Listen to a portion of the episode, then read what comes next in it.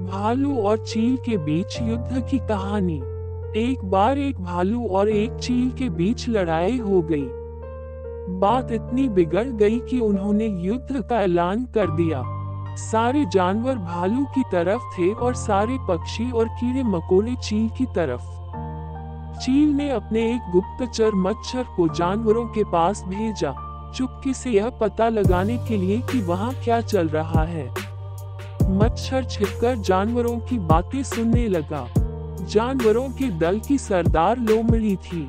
वो अपने साथियों को समझा रही थी कि, मेरी लाल पूंछ तुम सबको दूर से ही नज़र आ जाती है।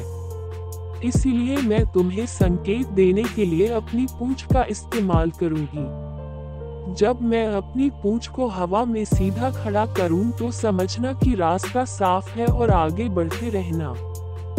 और अगर मैं पूंछ को हिलाऊं तो समझ लेना कि खतरा है और हम पूरी तरह घिर चुके हैं। ऐसी स्थिति में तुम हथियार डाल देना और हार मान लेना। सब जानवरों ने एक साथ कहा, ठीक है। मच्छर ये खबर लेकर वापस अपने साथियों के पास पहुँचा। उसने सबको लोमड़ी की योजना बताई। फिर सब कीड़ों और पक्षियों ने एक और योजना बनाई। अगले दिन सुबह युद्ध शुरू हुआ।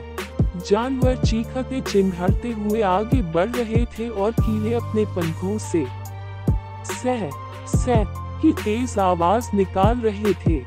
पक्षियों के शोर से पूरा आकाश गूंज रहा था। लोमड़ी सबसे आगे आई। सब जानवर उनकी पूंछ देख रहे थे। पूंछ खड़ी होती और जानवर आगे बढ़ते जाते। जब लोमड़ी थोड़ी आगे निकल गई तो चील ने एक ततैया को उसके पास भेजा। ततैया ने लोमड़ी की पूंछ पर डंक मारना शुरू कर दिया। लोमड़ी को बहुत दर्द हो रहा था, लेकिन वह अपनी पूंछ को सीधा रखने की पूरी कोशिश कर रही थी। अपने साथियों को संकेत देने के लिए उसे ऐसा करना था। आखिरकार ये दर्द उससे सहन नहीं हुआ और उसने पूंछ हिलाई ततया को भगाने के लिए। जानवरों ने दूर से देखा कि लोमड़ी पूछ हिला रही है। उन्होंने सोचा कि खतरा है और हार मानकर सब जानवर वापस लौट गए। लोमड़ी बेचारी दुश्मनों के बीच अकेली पड़ गई। चारों तरफ़ से दुश्मनों को आता देख वह भी घबरा कर भागी। इस तरह अपनी बुद्धिमानी से छोटे छोटे पक्षियों और कीड़ों ने बड़े बड़े जानवरों को हरा दिया।